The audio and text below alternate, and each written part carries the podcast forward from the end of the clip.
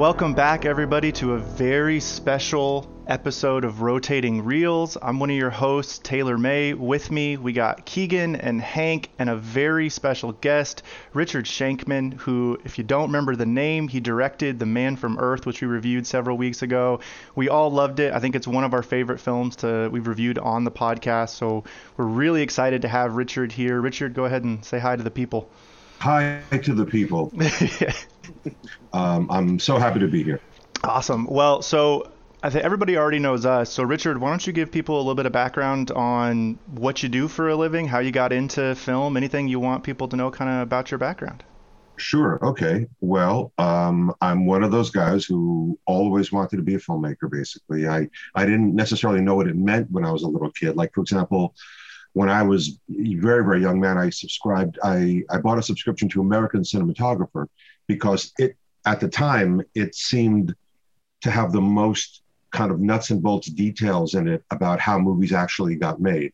So I read that and then I just, I thought, um, oh, I'll be a cinematographer. And then the more I learned about filmmaking, the more I realized how much math cinematographers had to do. And I realized that that probably wasn't going to work for me. Um, also, just uh, you know, I uh, just from messing around with my with my Super 8 film camera and and summer classes and stuff like that, I began to realize. Um, oh, and reading the Jerry Lewis book, the Jerry Lewis book, the uh, the total total filmmaker or complete total filmmaker, I think, um, was one of the first and most and still one of the most important textbooks I ever read about the filmmaking mm. process. Brilliant book, and um, and I realized, oh no, I want to be Jerry Lewis. You know, I want to write and direct and, and maybe even act. You know, like I want to I want to make the movie. So that set me on the path, and then it just became a question of how do you achieve that? And you know, everybody's got their own route. Some people got to take a really direct route, you know, especially people younger than me, um, got to take a really direct route, like, you know, go to NYU and graduate and make their first feature and get, it into a big festival and have a career. Uh, that wasn't my route, unfortunately. Um, I went to college up in uh, Albany, New York, and I, I built, it didn't have a film department per se. So I built what was called an interdisciplinary major, meaning I created my, I created my own film degree from a school that didn't have a film department. Um, and so I graduated with the first, you know, Bachelor of the Arts in Film in the history of SUNY Albany. But funnily enough, like a guy a year behind me totally copied what I did and then did the same thing a year later. um, but you know, whatever. Uh, uh, they should have like the Schenkman School of Film, you know, at the. Uh, I was going to uh, no, say, yeah. no, I had this amazing. Uh, my faculty advisor was the one film teacher the one real film professor that they had in the art department, a really brilliant and wonderful man named Arthur Lennig, who is still alive, uh, who uh, whose obsessions were the movies of the 20s and the 30s. So, you know, today every film professor basically thinks all the best films in American history were made in the 70s. But here's a guy who basically thinks they haven't made a good movie since 1945. You know, so. uh, so that was great because you know what a great perspective to have. Uh, yeah. You know, and so from him I learned all about Erich von Stroheim and D.W. Griffith and you know Lubitsch and you know on and on all, all the all the great you know all the yeah. greats from back in the day, uh, the people that really invented American cinema. You know, literally. Um, so then, but the other thing I did in college was I ran by the way, you guys, this is like the long extended disco version. By all means, tell me to shut up when. No, no, no, no. I, I when you're like, your... get the man from Earth, you know, get the man. No, no, no, no. Looking at your filmography, that that's it's fascinating. All the different types of film you've done. It's real entrepreneurial. Well, it's yes, you know, thank you. Yeah, that is that is the word. I just was having that conversation the other day with you know another independent filmmaker that you know basically one has to have become entrepreneurial basically in self defense. Uh, um, so anyway, um, the other thing I did in college, other than trying to make films and stuff, was I ran the radio station.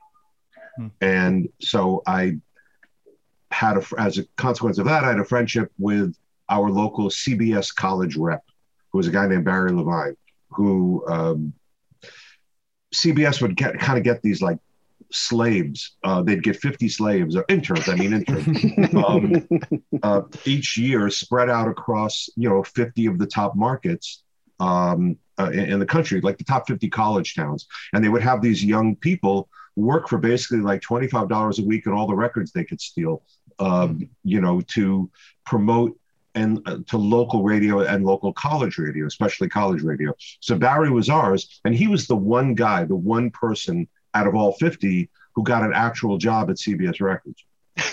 so he moved down to the city to get his job at CBS Records in the big, you know, they called Black Rock, you know, this yeah. big black. Uh, and uh, he and I were friends, so we kept in touch. And after I graduated and I was, you know, trying to figure out what to do, he said to me, you know, um, a guy I know from the Chicago office has just left CBS to go work for this new cable channel that's going to play music 24 hours a day.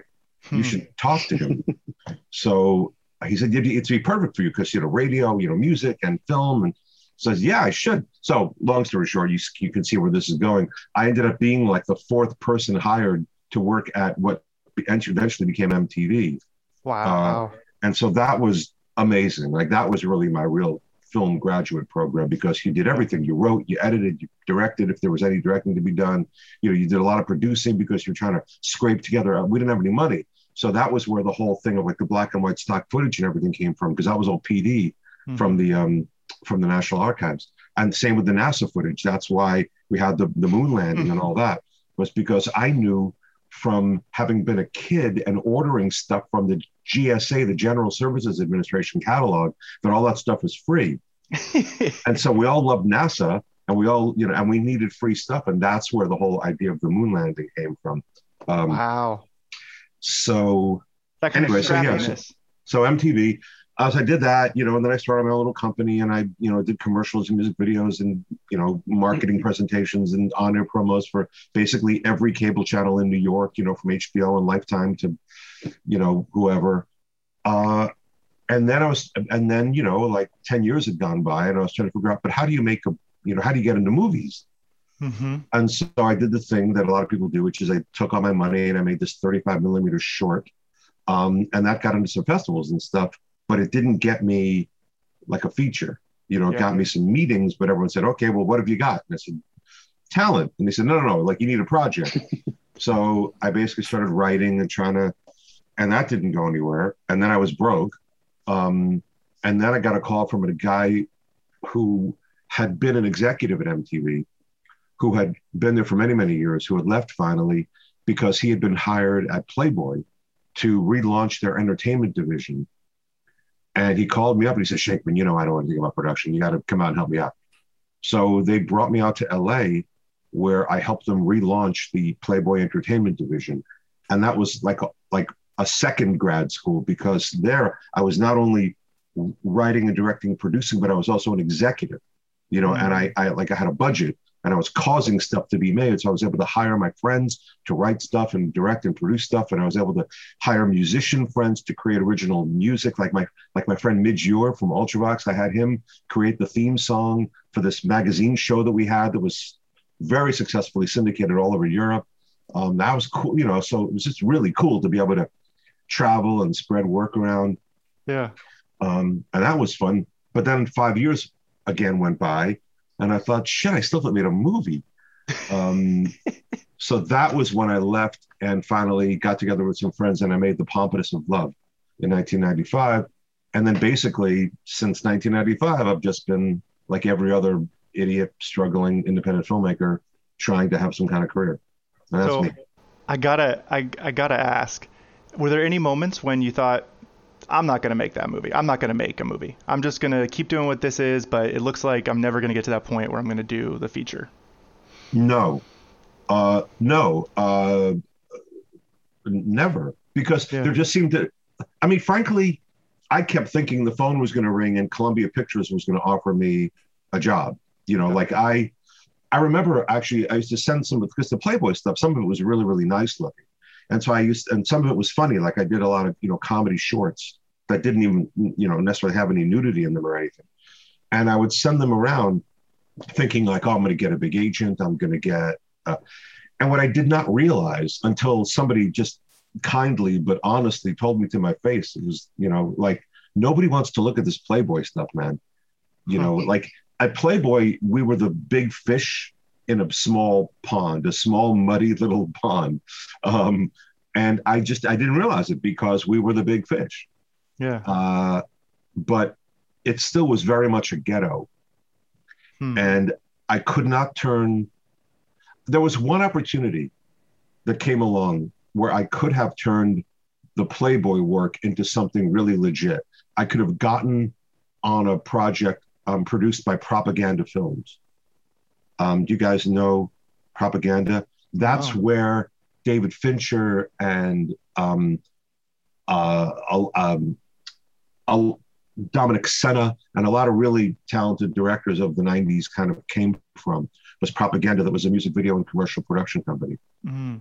And had I been able to get in with propaganda, that, you know, because they were working very hard to build their guys up into brands and then get them feature films. And it happened for a lot of their directors. So that would have really been a great route for me.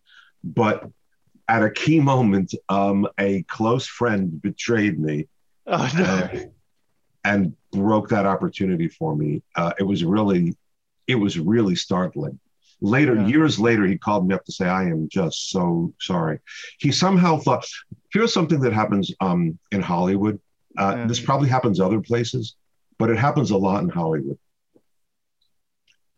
People think they they have like this limited amount of juice. You know, like I've got a pint of juice, and if I use any of that juice for somebody else, then I don't have it anymore. Hmm. And so I can't really be spending my juice on other people. I've never operated like that. I don't I don't think that's true.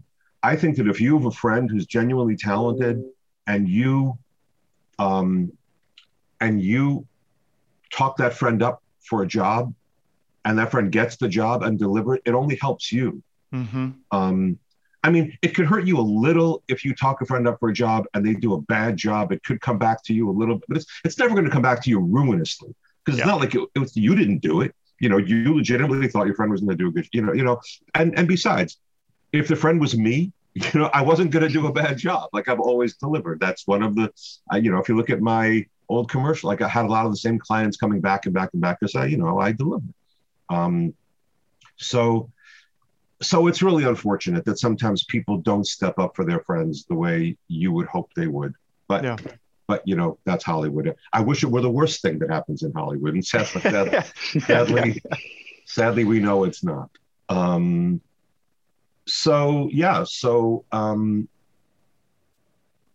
I actually did make a movie before The Pompatus of Love. Uh, it's it, it's kind of like a secret, um, or maybe it's not a secret anymore. But while I was actually still on staff at Playboy, I took a short leave and and directed um, a sequel to Angel.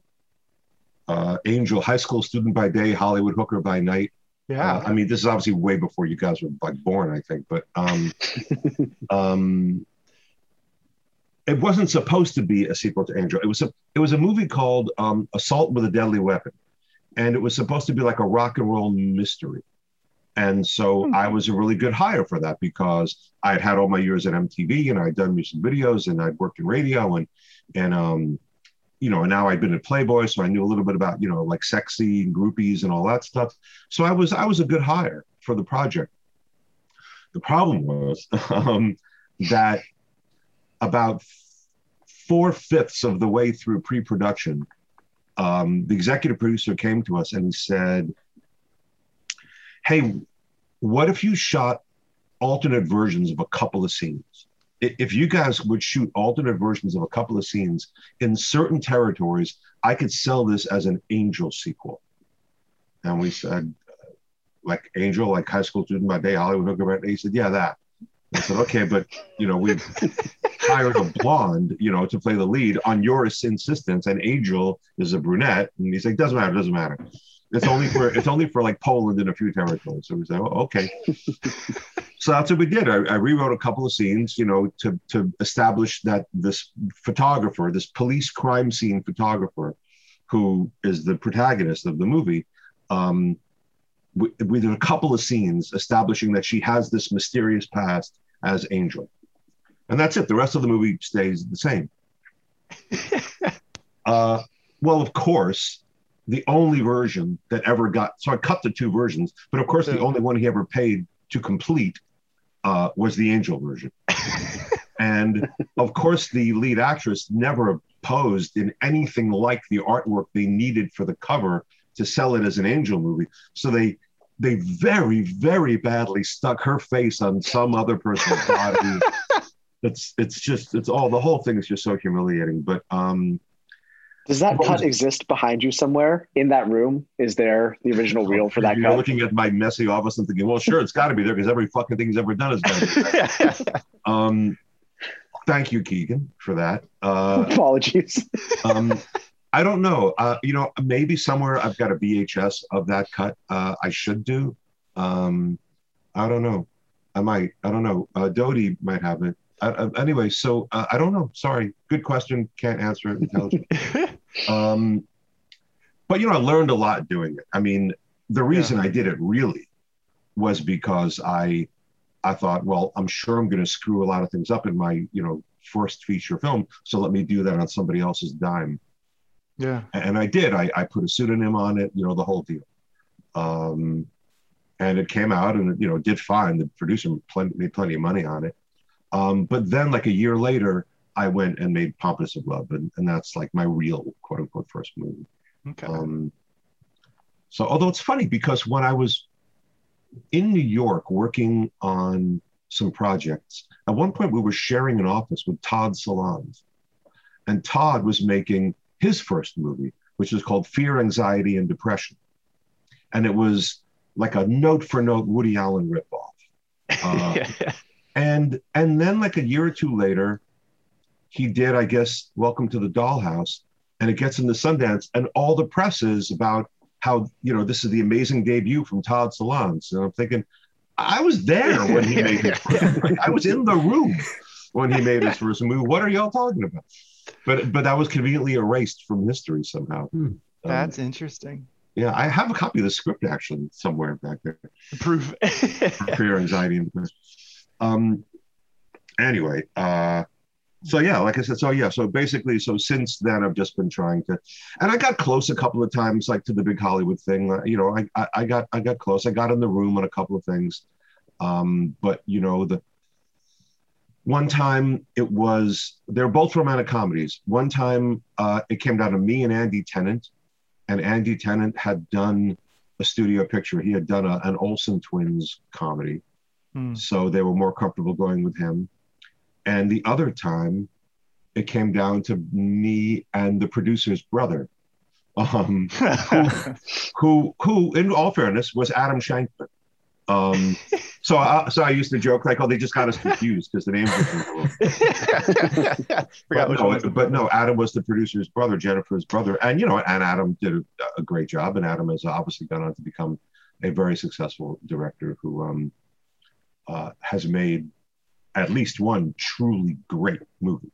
Um, I mean, Hairspray is, yeah. I think, one of the best musicals of all time.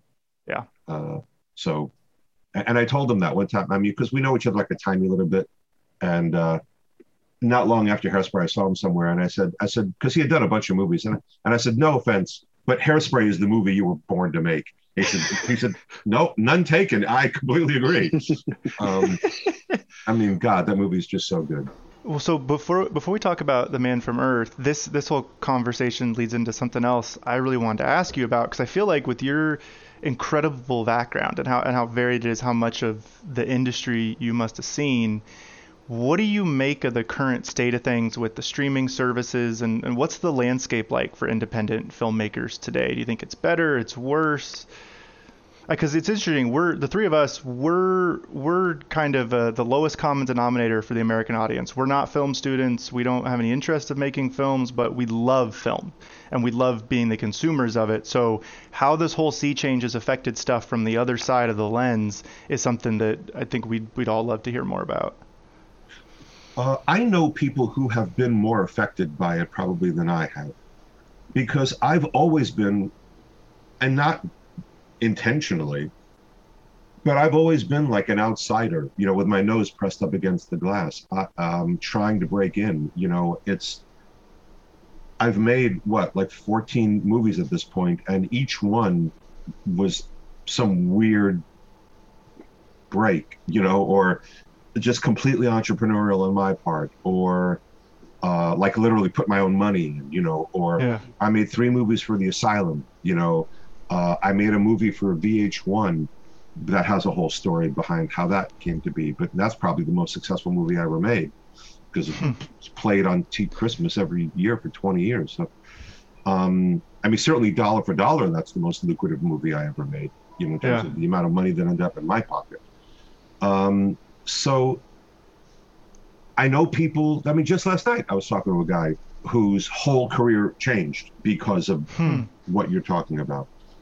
And now he's making these like five day ultra low budget genre pictures, you know. Hmm.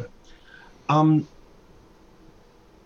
you know, but pendulums swing and and so they affect people positively and negatively. So for example, you know, there's all these people, men and women, making all these two hundred fifty thousand dollar lifetime movies, you know, whether they're for Lifetime or Lifetime Movie Network, or they're for channels that are like Lifetime, Yeah, or they're yeah. for streaming services that have seen the success of Lifetime and think, oh, we should get some of that. You know, and they're like the same movie over and over again. You know, you hire the babysitter, the nanny, the party planner who is psychotic and wants to kill you. You know, like they are the same. So it's work. So in other words, uh, speaking as a filmmaker, Yeah. it's it's work and you so you get paid a little bit at least and you get to make a movie whether it's six days or eight days or 12 days or if you're incredibly lucky you know 15 days you know or by the same token christmas movie there's the whole christmas industrial complex where you're you know i mean my friend brian literally makes like three christmas movies a year you Wow. know uh, between july and november That's incredible. so there's an enormous amount of opportunity to just work and be a filmmaker. Now, are these movies that one is proud of? I know people who, it's very interesting because I know people who convince themselves to be proud of these terrible movies. Uh, like I've seen it happen. In other words, I know that not all of my movies are good. Uh, and I know why they're not. Like I know what's wrong with the ones that aren't good. um, and what it's interesting for me to observe, just as a, like a friend and a filmmaker and a fan, because I'm definitely also the same thing as you guys. Like I'm just a person who loves movies and goes Yeah. to see them all the time and watches them on TV all the time and just love consumes a lot of movies. Uh, what's interesting to me is how people kid themselves, you know, thinking that what they've done is any good. Um, but at the same time, the shittiest movies have fans. I mean, just talking about, you know, Asylum. I mean, look at Sharknado. Um, yeah. I mean, yeah. Daniel Daniel Radcliffe has said publicly that he loves Sharknado, not ironic. Look, so Yeah, I don't even know, yeah. I don't even know what to do with that. yeah. Because Yeah, 'cause it's you know, like- Oh, go ahead. I mean, I have friends who, I mean, I have many, many friends who work on the Sharknado movies, uh, friends and associates, and you know, they're bad. Uh, I, I don't know if that's a controversial position to take, but they're not good movies. Yeah. But they're beloved by millions of people. So what the hell do I know? We we just so a few weeks ago we reviewed um, the new Space Jam movie, which we kind of found in a in a similar boat, which was, you know, for everybody that's working on it, anybody that's just got to try to have a job and they got to pay their mortgage and everything else. Like, no, I don't personally have any fault with those people or anything else, but any of the big stars or any of the studio people. That I, and again, I don't know what that world's like, but I just gotta imagine that when they're doing this, they must know this is bad. This is gonna make a boatload of money, and that's the main point of what we're trying to do here. But the difference between those people and the people that are actually working on the movie that need a job, that's like a world of difference for for me. Well, it's okay. I'll tell you this. Okay, I know this from talking to people. It depends who on the movie you're talking about. Like, I'm sure the director and the writers and maybe the executive in charge, uh, and maybe some, maybe some of the producers, not all the producers, but some have absolutely convinced themselves that they're making a great movie. Uh, Yeah. They definitely believe they could not go to work every day if they didn't believe it. Uh, now, the key grip you know, the sound recordist, the makeup artist, you know, the costume designer, do they necessarily think it's a great movie? No, they probably know the truth, even as they're working on it. Some of them might have drunk the Kool Aid, some of them might have sipped it and Hmm. aren't quite sure. And the others, you know, they're there uh, either out of loyalty to the filmmaker or because they need a job or it fit in perfectly in their schedule or, you know, or they felt like, you know, this isn't going to be a great movie, but it's an opportunity for me to do what I do. And I'm going to do what I do really, really well. So no one's going to be able to say anything bad about the sound or the camera movement or the wardrobe or the makeup or any other aspect, you know. Yeah. Um, but like I, one movie that I made for the Asylum that is definitely, you know, like not a good movie. Um, I did my best. You know, uh, there were problems with the script. There were bigger problems. The bigger problem was the disconnect between the script and the budget. You know, in other words, where I'd been encouraged to write these big scenes. Same thing happened with with Abraham Lincoln. You're encouraged to write these big scenes, um, and then you don't have the resources to produce them properly. Hmm. So you fall short. You have to fall short because you simply, it's like you're at a scene, you know, this happens and then this happens and this happens and this blows up. And it's like, well, right, but then it can't blow up because you can't do that effect. And then the first three things are kind of undercut because you don't have the ending. And then maybe you don't have the effects you need to do the first three things either, or the location falls out the morning you're supposed to go. And so you are literally saying, well, okay, it's supposed to be on a boat, but what if it's in an alley? You know, it's like, oh, sure God. so you know you do the best you can and um uh, and then you move on i mean what you know what else can you do Yeah. Well, Hank and Keegan, do you guys do you guys have any other any other questions you want to pose Richard and before we talk about The Man from Earth or 12 Angry Men? I, I have uh, one thing, um, and it's kind of continuing this train of thought. But just thinking about this, you know, it's it sounds like there's movies you make because you need an opportunity, and there's movies you make because you know they're they're a real labor of love. It's something you feel strongly about making. You you really like the vision, um, and it seems Richard like you you've probably made a little bit of both. You know, you've probably made, a, or I I- I can tell you, you know, you've you've told us you've made a little bit of both. Um, and I, I I have to ask when you're just don't get me wrong i would rather be wes anderson you know like i would rather just make richard schenkman you know he makes wes anderson movies Yeah. you know bless him i would rather just make richard schenkman movies but i i have not had that opportunity for whatever set of reasons whether it's just because i'm just not as good as wes anderson or because i just haven't been as lucky you know my suits aren't as tight uh, you know um, That that was probably most of it, um, you know whatever it is uh, I, you know that hasn't been my path so Well- I, I i do the best i can on my path i'm sorry i interrupted you Hank. Oh no, no worries. I, I guess what I was going to ask is, you've made a few movies. It seems that are you know real Richard Schenkman movies, uh, like The Man from Earth. I guess you didn't write the entire script, but you you directed it, and it seems like a real. It, I I really like the movie. It's it looks to me like a labor of love. You've also made some things that you were hired to do. It's kind of a job. Do you ever find that you kind of get something that's an opportunity, you just take it because it's a job, and it kind of turns into something you love doing, or is it really just the the Richard Schenkman movies that you're really able to throw yourself into? No, first of all, I love the process so much that even on a movie like 100 Degrees Below Zero, um, uh, I have a great time. Uh, you know, I I got to go to Budapest and Paris. I got to work with a bunch of super talented people. I got to hang out with John Rhys-Davies. You know, I I got to ply my craft, you know, like try to figure out, okay, how do I do a helicopter rescue from the Eiffel Tower, you know, in the middle of an earthquake ice storm with like literally no money? You know, how do you how do you do any of that? Yeah. and then you say well you know you break it down into tiny little pieces and you you figure out a way to do at least a version of it uh, you know and and it's like uh, so i'm very proud of that actually uh, you know, like like would I recommend the movie? No, I would not recommend the movie. But I'm proud of what I did as a craftsman, if that makes any sense. Yeah. But a better example would be Abraham Lincoln versus Zombies, where um, I I was brought on as a writer, basically. Uh, somebody else, a friend of mine, was going to direct it, and then he was leaving the project to uh, to because he got a better opportunity. And I said, well, do me a favor when you quit, quit in such a way that everybody doesn't say screw him, you know, but quit in such a way that they still like you, and then you can recommend me for the job. And he said, okay. So he did. Um, and and then I remember the asylum guys took me out to lunch to say, why do you want to direct this?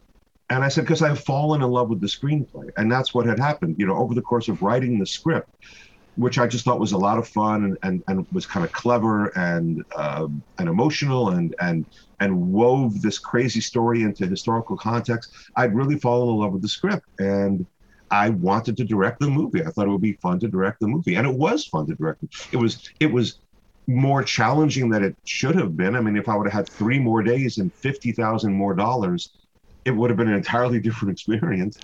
but you know, that's not how they work. You know, I had to work within the very, very, strict limitations. But in the end, while there is definitely parts of that movie that do not work, I'm actually really proud of a lot of it. Um, Yeah. So, is that me drinking my own Kool Aid? You know, convincing myself that a piece of crap is actually not bad? Um, maybe. Uh, but I, then again, a lot of people love that movie. Well, we all have a confession to make, which is all three of us tried our damnedest and we could not figure out a way to watch Abraham Lincoln vs. Zombies ahead of this interview. We couldn't. Is it? Oh, I thought I looked on Tubi. You guys, almost everything I've done is on Tubi. Actually, it's uh, Tubi's been very nice to me as a filmmaker. Okay, well, see, you heard, you heard it here first, Rotating Reels fans. Tubi for all of the best. Yeah. yeah, I was actually I was curious to watch it um, because I, I'm a big genre fan. I like you know kind of horror movies, and I, I like stuff that's uh, maybe a little bit schlocky. Which you know, uh, based on the title alone, I assume it might it might be that. But I was curious to see you know what it looked like when you directed it because the the the, the other main work of yours I've seen is The Man from Earth, which I think is kind of anything but schlocky and you know genre-y. So. I was curious to see it. I can't believe I didn't look on Tubi because it's normally the place I go where I think I can't find this anywhere else. Isn't there an app? I thought there was some app that uh, it's like this movie finder where basically you just type in the movie and it tells you where you can find it. Because obviously at this point, there's so many options with streaming and whatnot, and some are exclusive and some aren't. As a filmmaker, I'll tell you one thing that I love about Tubi, which is, um, at least from what I've seen so far, uh, a human being figures out where to put the commercial breaks. Uh, They don't just, you know, do like oh every Yeah. 11 minutes there's a commercial break. Like the commercial breaks come at moments in the movie where you think, oh yeah, I could go to the bathroom right now. You know, I could go get a drink right now, um, or sit and watch the commercial. Sorry, so, um, for those fine products. Uh, but yeah, last time I checked, Abe was on on Tubi. Uh, Well, we'll we'll edit that out. We won't we won't uh, we won't admit to our audience. funnily enough, Abraham, as low as the budget was at Abraham Lincoln versus Zombies, it was bigger than the budget for Man from Earth. Really? Yeah, Really? well, by we, a lot. We've, we've danced around it. We've danced around it now. So let's let's let's talk about it. Which is, you know, I, I, I, I like I said, I haven't seen all of the films you've done, but this is honestly one of my favorite films of all time. I recommend it to people constantly, and I was so excited when Hank and Keegan really liked it. Um, so kind of the first thing I wanted to ask you is I, I've heard a little bit of the background of how you got involved in it, but I'm sure our listeners would like to hear it again. But so you got the script first, and you read the script. What what drew you to it? What told you I want I would like to make this movie if I had the chance? Uh, I just loved it. You know, I loved it. At the time, I had only done Pompatus of Love. This was like 95. So I'd only done, well, I had done Angel 4 Undercover, shh, and I had done uh, Pompatus of Love. And I got this. No, that's a lie. That's a lie. I had also done October 22 Okay. uh, because it was the producer, uh, uh, the line producer of October 22, Gary Depew, who called me with the script. Um, he, through like some West Hollywood, you know, I don't know, network of people, uh, he knew this guy and the guy was a, like a manager producer type. And the manager producer type said, Hey, I've got this, you know, low budget script. Uh, do you know any filmmakers? And Gary said, Yeah, I just had a really good experience with this guy. So I got the script and I just loved it. I just thought I loved the, I mean, I love the same thing about it everybody else does. I love that it was like a, like a, uh, a campfire tale, you know, that it, that it wove this incredible tapestry of storytelling just with the power of the imagination, just the spoken word. And I loved that it got emotional, that it, you know, because it, it was as an intellectual exercise, sure, it's awesome. But the fact that it really gets emotional, I thought was the the the kicker.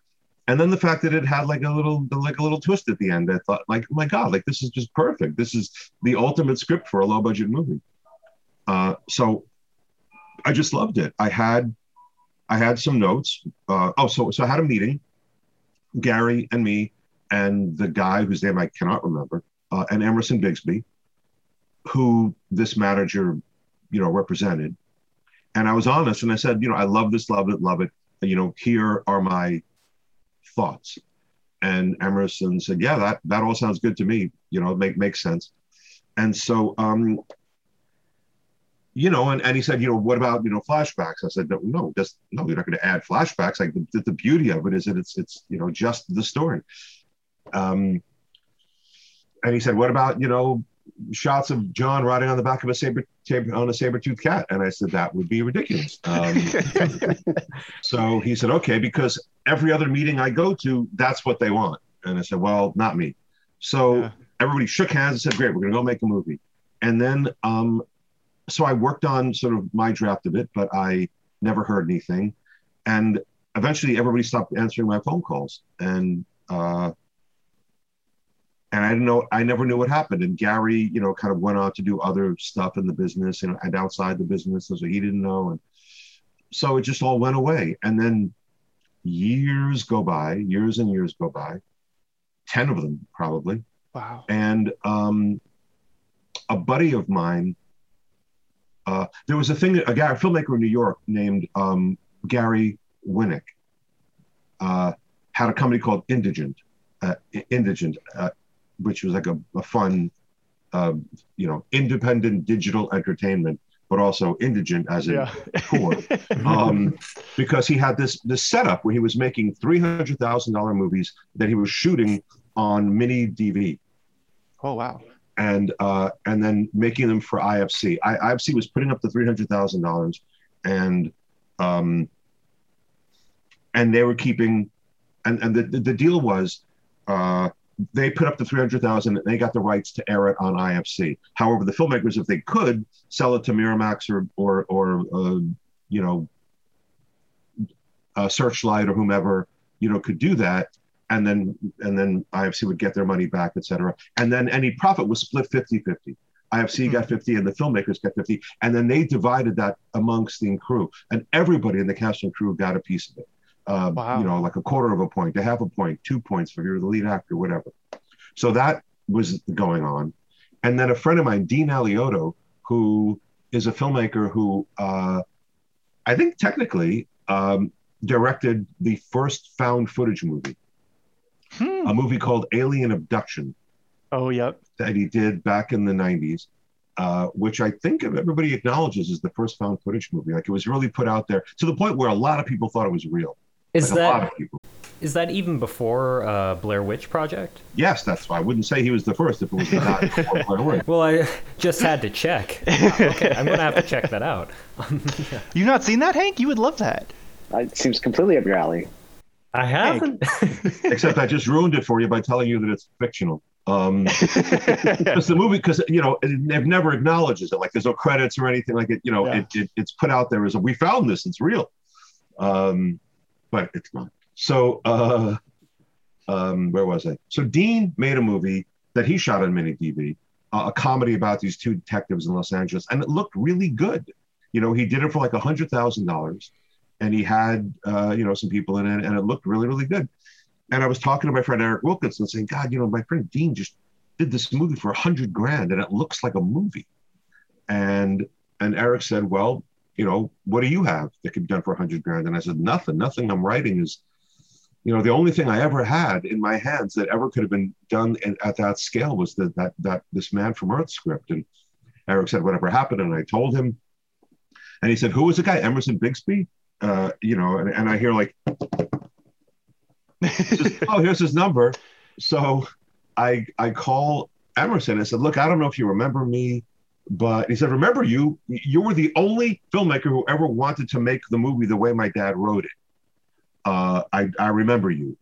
And I said, "Well, here's the deal. I'm going to shoot it on mini DV for a hundred thousand dollars. I don't have any money to pay you for the script, but it will be the script, you know, that your dad wrote with those few changes that I already told you about."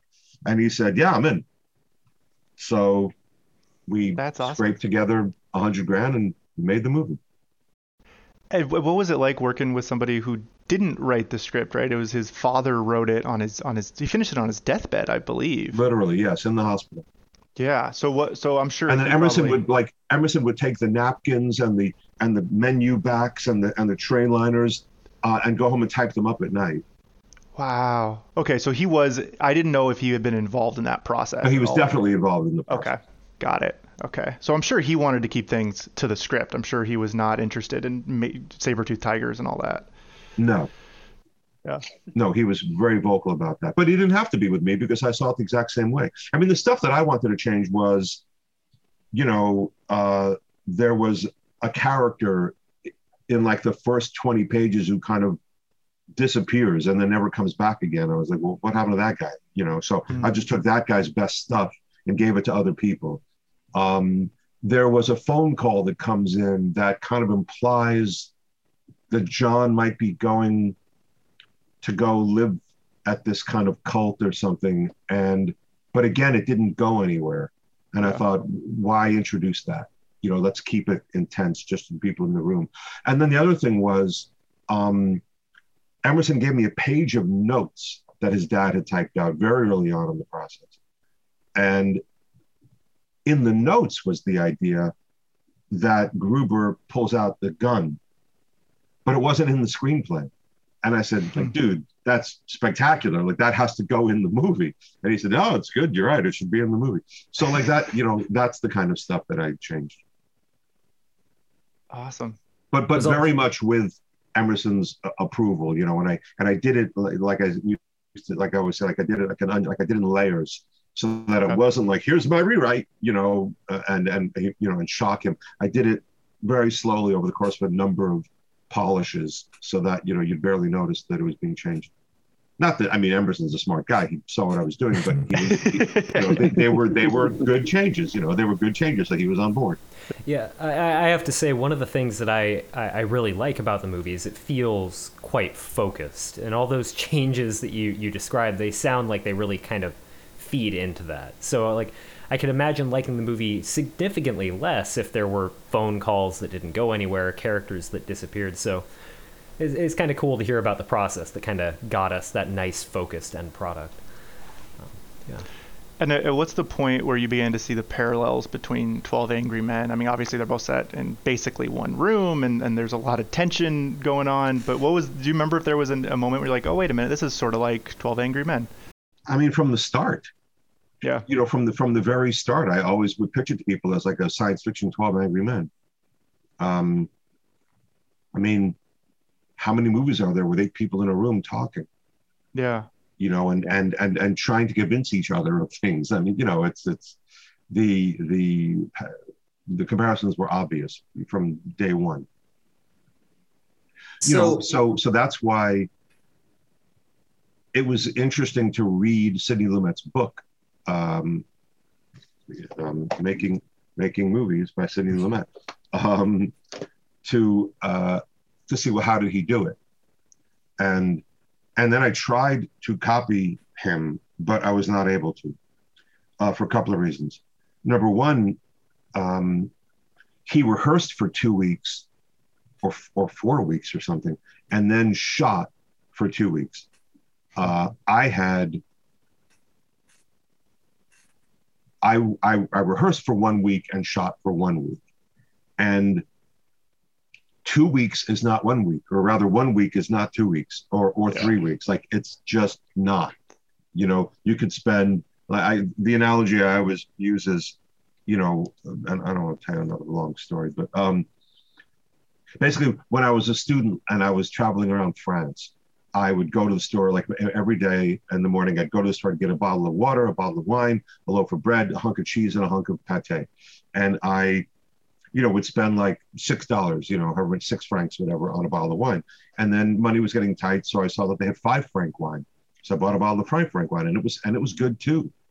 So I thought, well, Jesus, four franc wine, maybe I'll get four franc wine. So I, I did that, and it was good. And then I saw like there's three franc wine. I was like, oh, okay. There. So I got three franc wine and it was fucking swill. Um, could not put in your body. So it's like, okay, so there's a line. There's yeah. a line below which you can't go. And, you know, so while two weeks rehearsal is great, one week rehearsal is not as great. And two weeks of shooting is great, one week of shooting is not as good. So, uh, and the other thing, of course, is that he was on a set, he was on a stage. So yeah. they could pull walls and they could had a lighting grid and you know they could you know do all of that. And i couldn't do any of that because i was in a cabin on location with no electricity no running water you know no wow. nothing. No um, electricity. um, um, yeah.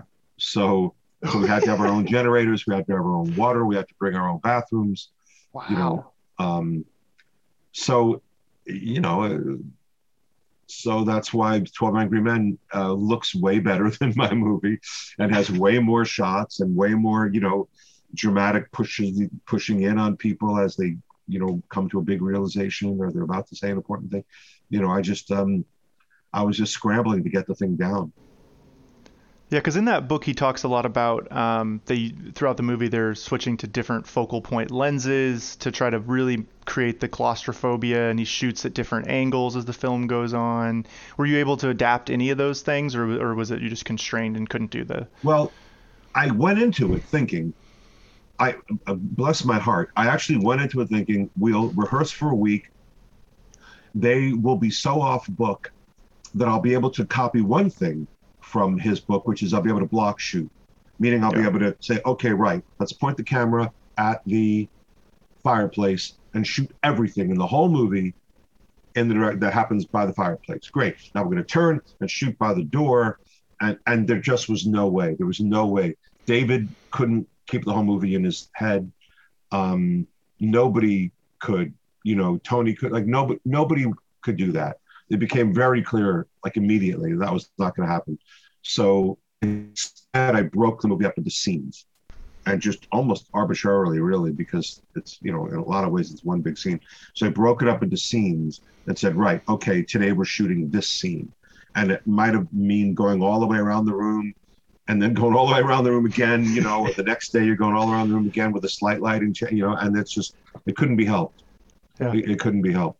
Yeah, I, I have to say that I, I don't think there's an argument that the movie you know looks as as polished as 12 angry men but possibly an an, an, un, an unintentional side effect of the way it was all all shot is that it feels very cozy to watch I, I, I watched the movie with you know like a bottle of wine and you know like dim lights and it made for a very pleasant viewing experience um, even if that was kind of an, an unintended effect maybe not exactly what you're going for uh, I found that I, I really enjoyed that part of it.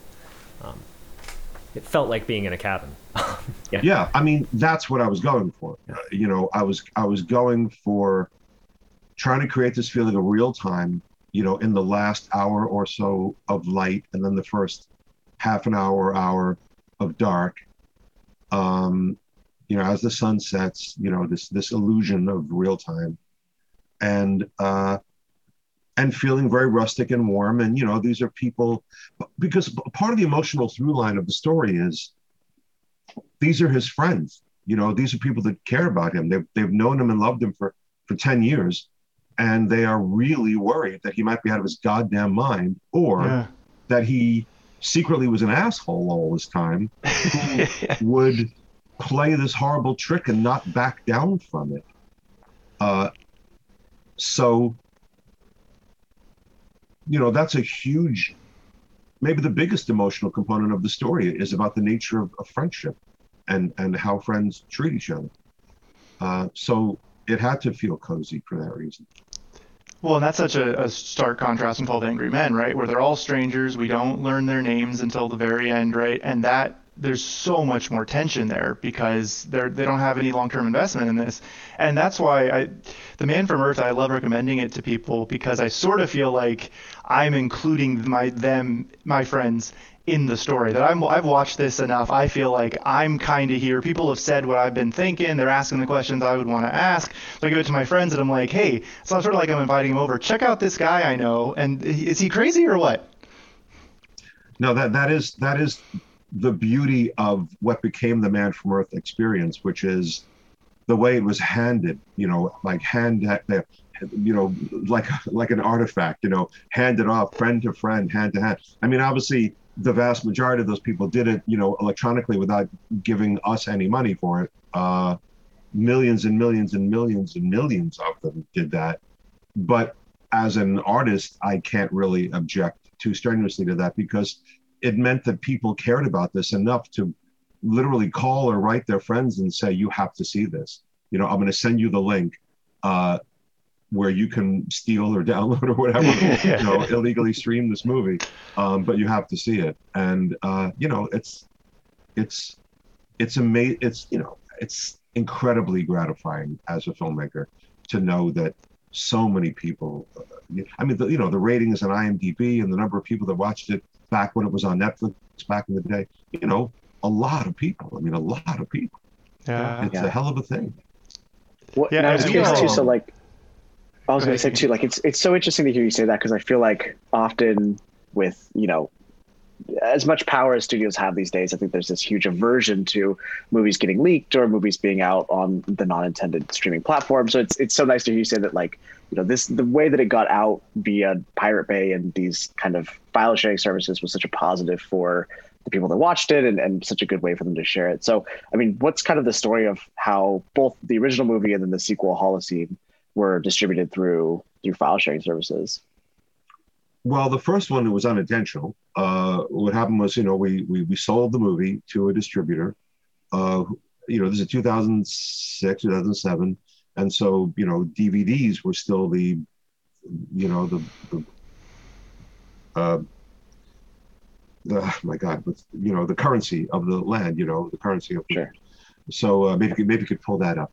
Um, DVDs were still very much in use at that time, and so um, the distributor sent out a bunch of screener DVDs to video stores and other people to try to encourage them to order the movie.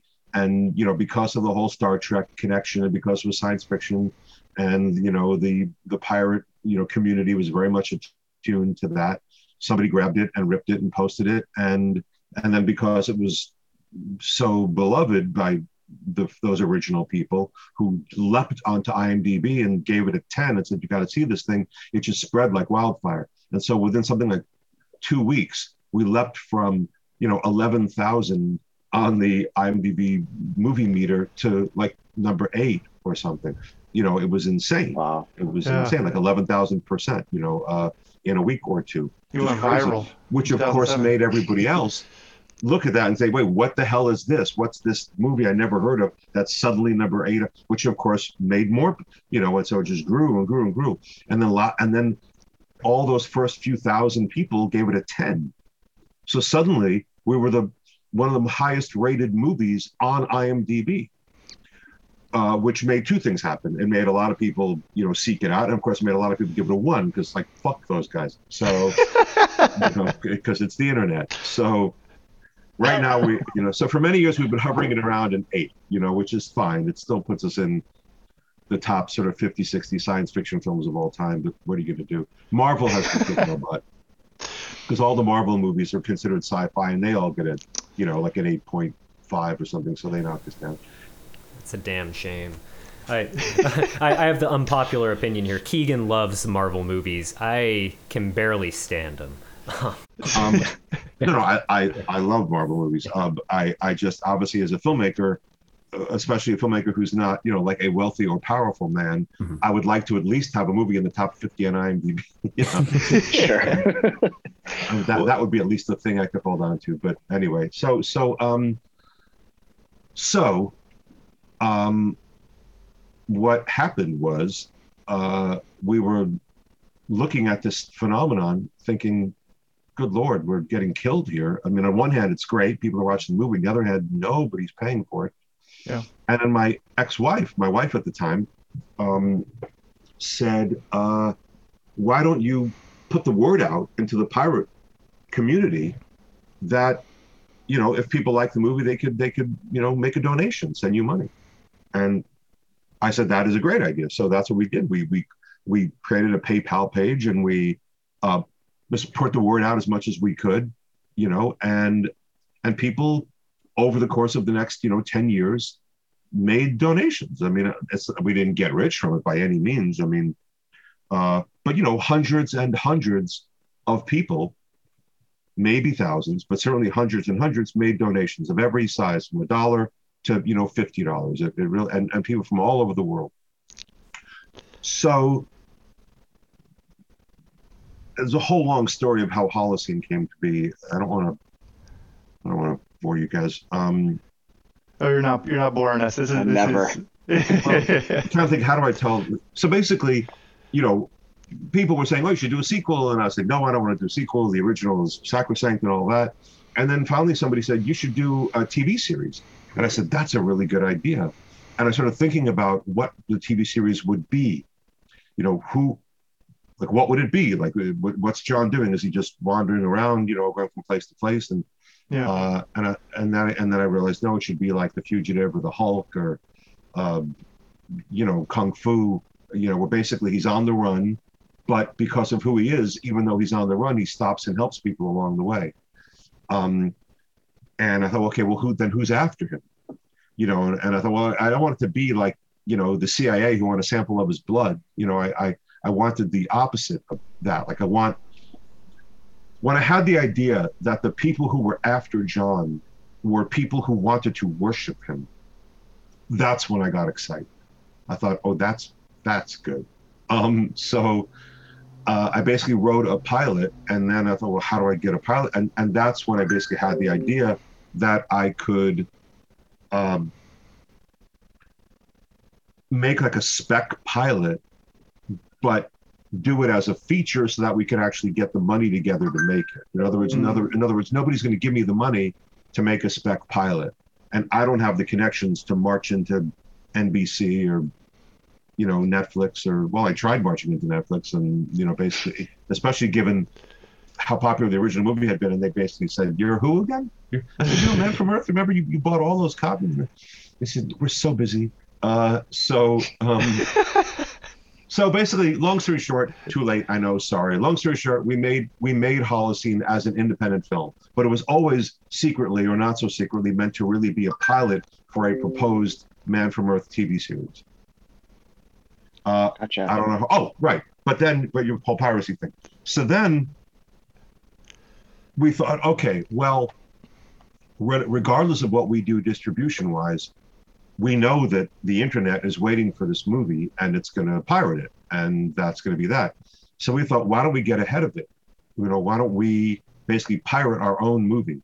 And that's what we did. You know, I, when I had the movie finished, I reached out to the pirate um, subtitle community.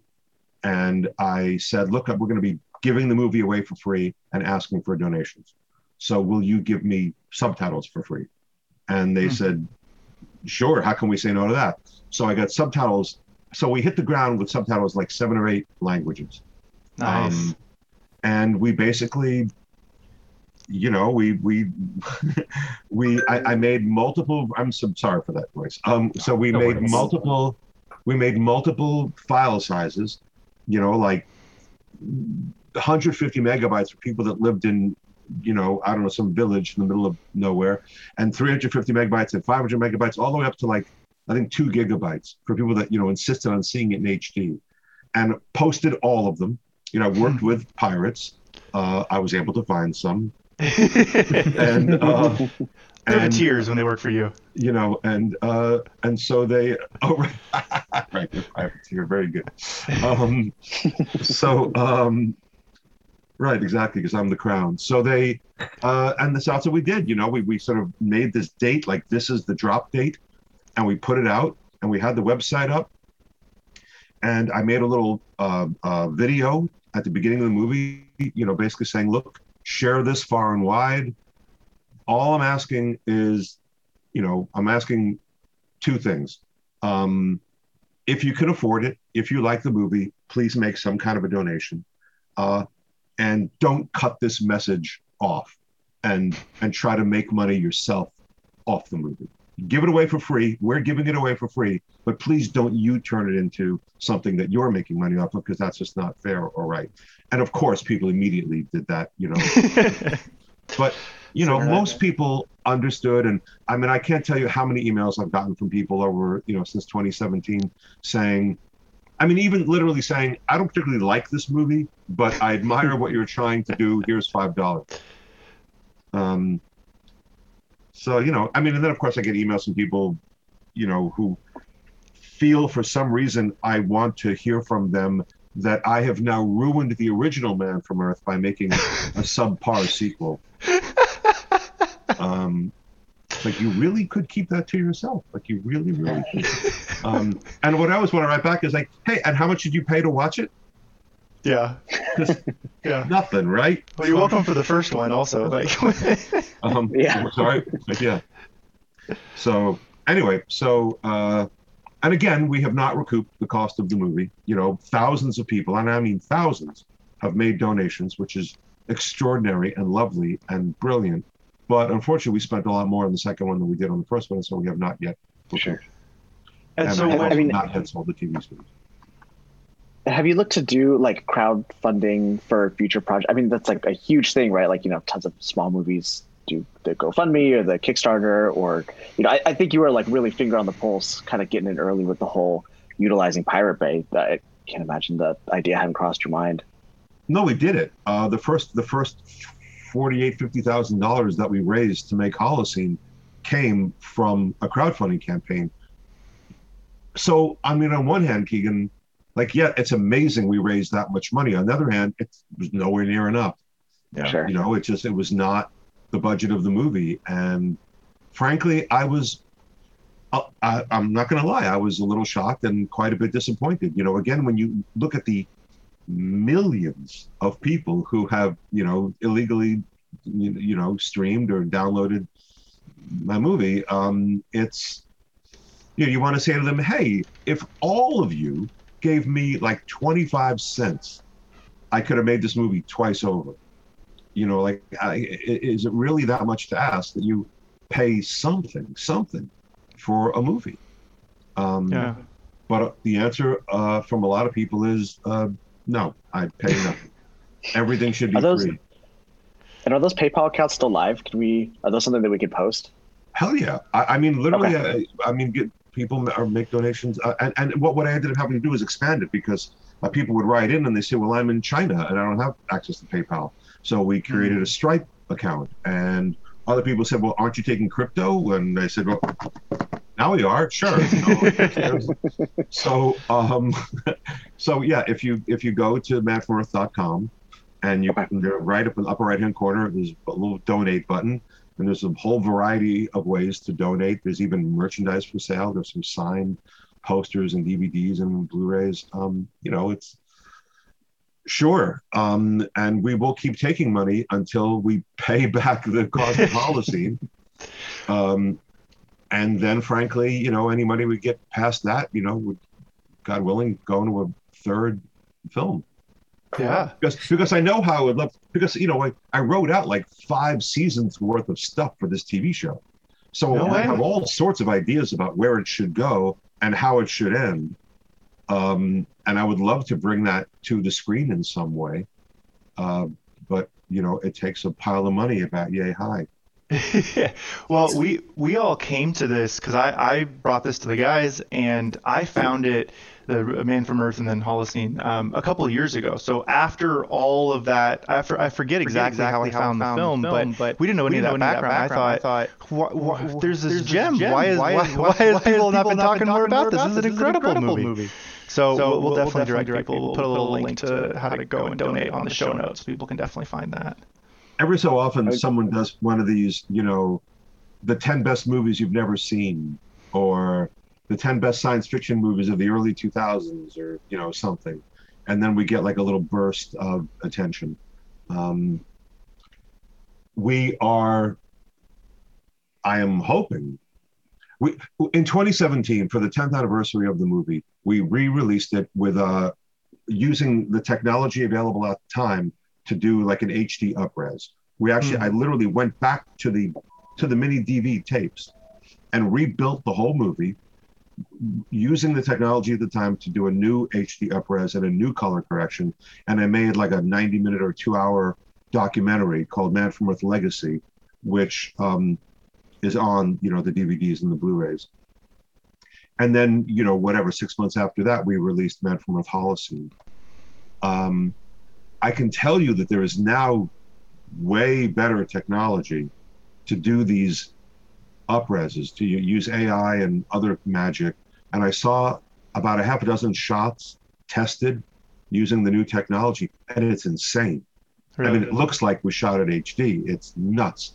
So I'm hoping for, you know, I don't know, 15th anniversary or whatever it is, uh, we'll do. I mean, not that I want to be like, um, you know, I don't want to be, uh, you know, like Goonies or ET or one of these, I don't know, one of these movies that they've re-released different versions, you know, multiple times over the years and trying to, you know, trick people into buying, you know, copy after copy after copy. But if we can, if we can afford to do this new upres of the original film, you know, we'll probably do a re-release that would include, you know, Man from Earth and Holocene and the the full the feature length documentary and everything, you know, at a at a fair price. And um, uh, and people I think people will get even more joy from the movie when when they see the level of detail that is magically pulled from the mini DV. That'd be incredible. Yeah, yeah. I uh, I would love to see that. I, I, watch everything on this huge screen, and so you know when I can see something in that level of HD, it adds just a little bit for me. Um, but well, uh, one thing I, I, wanted to ask, uh, and Taylor, I'm not cutting you off, am I? No, no, go ahead, go ahead. Um, so you mentioned uh, Holocene was originally written as kind of a like a, a shadow pilot of a series, became a, a feature film, um, and then you mentioned that if you made back the money that was was spent to make Holocene, you might make a third film. Is that kind of your uh, your your future vision for the series? Would you lean more towards making another feature film if the opportunity came along to to produce a TV series? Would that be something you're still interested in? Like, has the vision evolved over time? No, no, it's no. If I have the opportunity to do a series, I'm going to do the series. Uh, I I've tried, you know, I, there was a production company attached at one point, you know, like a real production company uh, who had a real agent and I worked for like 10 months on a on a presentation, like a, a, detailed presentation. And at the end of it, you know, they said they said this is about the best presentation we've ever seen uh, for a show idea. This is really, really, really good. But their agency just couldn't get anything going with it. Couldn't get us any meetings, and you know, nothing, nothing happened. I don't know. Uh, I don't have representation. So it's possible that if I were with CAA or William Morris or whatever, uh, they would have the muscle to say, God, of course there should be a Man from Earth series. You know, we know just where to bring this. I mean, the good thing about a Man from Earth series is that it wouldn't necessarily have to be that expensive, or certainly the first season wouldn't be that expensive. And then if it were hit, we could spend a little more money on the second season. But uh, the way I have it plotted out, it's not an expensive show. So, you know, I mean, look, every writer in Hollywood has said the following sentence. When I look at what they're making, I think, why aren't they making my stuff? um, and, and, some writers have said that many, many, many, many times. Um, you know, I mean, I see shows that I think are just brilliant, and I'm so glad they're being made. And I see other shows, and I think, why would they do this instead of a Man from Earth series? Especially given the fact that it's this, you know, fairly well known international IP. Um, so I don't know. Maybe it's just a question of finding the right producer, finding the right agent, finding the right streaming platform. I, I don't know. What I do know is that given like a box of sandwiches and a small pile of money, I can go make a feature film. You know that yeah. if there's if there's one skill that I've developed over the last three decades, um, it's that I can make a movie for just about any amount of money. Yeah. Uh, so uh, if I can pay back the people who funded Holocene and I can get my hands on another small pile of money, I can make a third film and at least wrap it up. I mean, look, Christopher Nolan made three movies and wrapped it up. You know, spoiler alert: Batman is like retired in a cafe in Paris. You know? uh, and yet there's still Batman movies coming. Yeah. You know, like you know, he was able to.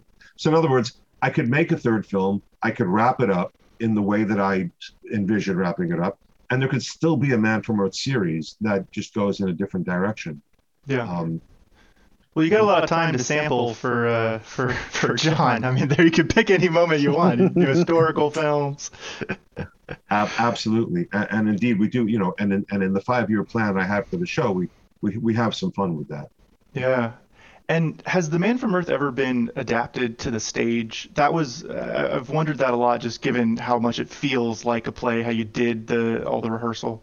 You need to watch The Man from Earth Legacy documentary. Okay. I need I need to. That's going on my list right Is now. this um, would this be on the Blu-ray? Could that be found uh, there? Yeah, I think on the okay. DVD. Uh, I thought it was on the DVD too. I mean, I'm also sure, by the way, that it's been pirated as well. So, um, you know, you could probably stream it. But uh, I was very proud of it. I mean, because we did it for no money, but we we tracked everybody down and we talked to everybody, and it's really good. I mean, if you if you are a Man from Earth fan, honestly, I do think you'll. And I don't just mean you three. I mean you, anybody listening uh, I think for a Man from Earth fan, Man from Earth Legacy is a really fun behind the scenes documentary. Like I found some behind the scenes footage that we had never used in the original release, mm. you know, for example. And you know, wow. anyway, one of the things, um, so I'm sorry to berate you, Taylor, but one of the things that we that we do cover in that documentary is that yes, what happened um, at some point after the release of the film was I started getting emails from people around the world saying, um,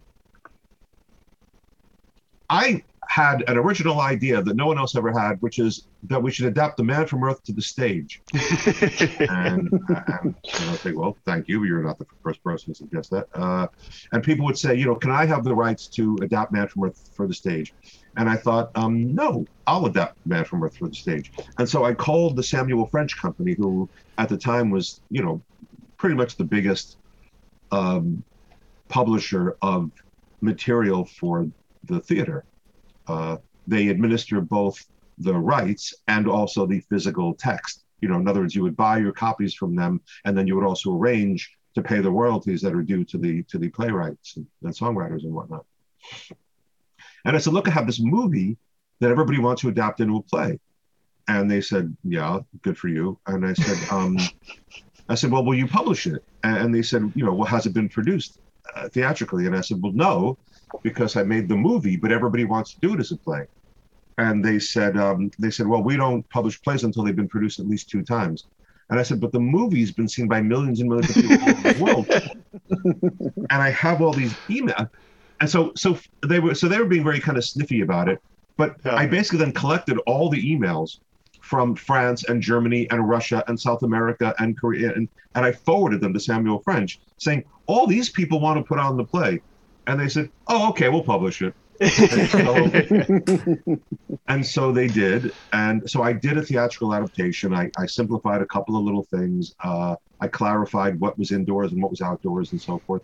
And they published it, uh, and um, and it's been produced all over the world. I mean, really 24 countries or something many many languages in korea in seoul i think it ran for 18 months no way um, uh, some people have sent me videos, so I've seen it, you know, uh, done in different languages and done by professional actors and not so professional actors. Uh, I went to Athens, Greece, uh, for opening night of a production of it there, which was really, really big fun.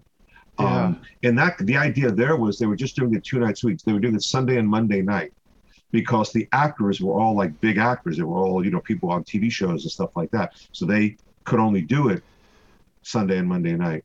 But yeah. you know, it was a great production. Those were great actors. I mean, these were like stars. Yeah. In you know in Greek television, doing this play. So, uh, and it was funny to sit and watch it, sit there in an audience and watch it in Greek. Uh, and know what's going on though. And know what's going on because you know it's the same beats. You know the blocking is what you expect it to be. And they did a the director of that version did a very clever thing where she had pre-shot on on film or something um, some of the exterior material and then had like a white screen up to the side that was mm. meant to be like part of John's garage, but then she would project it onto the front of the garage, and you would you know, like the lights would go down on the stage, and then you'd see this projected stuff, and you'd realize you know John's outside and talking to Sam. It was really good, terrific production. Well, that's incredible. That's good. That's that's exactly the answer I wanted. Because I, I I'm so I'm so glad that somebody that knows way more about this stuff than me already took that and ran with it. Well, R- Richard, we're already at over an hour. I know that's what we told you we'd, we'd want to rope you in for. Um, so I kind of asked the guys, you got any other quick questions you wanted to ask, like I had with my play one, uh, or should we give Richard the, the final word? Um, I'd love to ask uh, just one more quickie question, um, just as kind of a, a, little bit of a cool down. Uh, Richard, we obviously all really like The Man from Earth, uh, but I'm kind of curious to hear if there's anything recent that's come out that you're really into that you'd love to just give a plug? Like say, hey, if you if you're going to watch anything tonight, you guys should watch this. Is there anything you've been watching that you'd love to recommend? Oh, I mean, not by me. Oh, I mean, it can be by you. Um, yeah, yeah. No, the, the work. I thought you were going somewhere different with that. I thought you, you wanted me to plug something of mine, um, which I will take the, the, the opportunity to do, because my actual favorite movie of mine is "Went to Coney Island on a Mission from God, Be Back by Five. Um, I made that. I guess it's my. I made Pompatus and then October 22 and then Coney Island. And um, of all my movies, that's the one that came out the closest to how it was in my head when my friend John and I wrote it. You know, it's it's very much the movie we wanted to make, and uh, I'm very very proud of it. And we a number of years ago, we went back to the original 35 millimeter elements, and we did a new HD transfer. And so the version of it that is out in the world is very beautiful, and it is on Tubi, mm-hmm. so it's free for anybody who lives where there's Tubi. And uh, I'm just really proud of it. It's it's the kind of movie you know, like if I was Wes Anderson, I would be making those kinds of movies. Except that's not even true, actually. In all seriousness, in all seriousness, I, I in no way aspire to be Wes Anderson, except in terms of his success. Um, yeah. My heroes are actually Sidney Lumet and Norman Jewison and people like that who, uh, you know, even like John Frankenheimer, you know, like people who made all different kinds of movies. You know, yeah. uh, dramas and comedies and science fiction and westerns and musicals and you know that was really always my goal and, and still is i mean i don't consider myself finished you know one of the the movie that i hope i get to do next is a western um, i'm writing a horror comedy with a couple of old friends right now i i, I you know I, I, I still have a musical that i would like to make uh, with gretchen cryer you know? I i have so many things that i, I want to do um, and in every across every genre basically. And so that's really my goal is to be able to be uh, you know it goes back to jerry lewis. My goal is to be a total filmmaker. Yeah. Yeah well i for i think for i think for our money you, you've definitely done it and um, it's been a real real honor to have to have you on the podcast richard truly um, meant a lot to all of us um, and uh, a lot of a lot of great insights into your work and the film business in general. It's it's my pleasure. Uh, it's my pleasure. It's it's a you know I love movies. I love movies just like you guys. And uh, I don't know how many of your listeners are um, are filmmakers or aspiring filmmakers, and how many are just are just film fans. But um, I'm you know grateful for all of them. You know I I the reason I make movies is for an audience, and so any opportunity to connect with an audience is uh, a real deep pleasure. Awesome. Well, let's let's leave it there.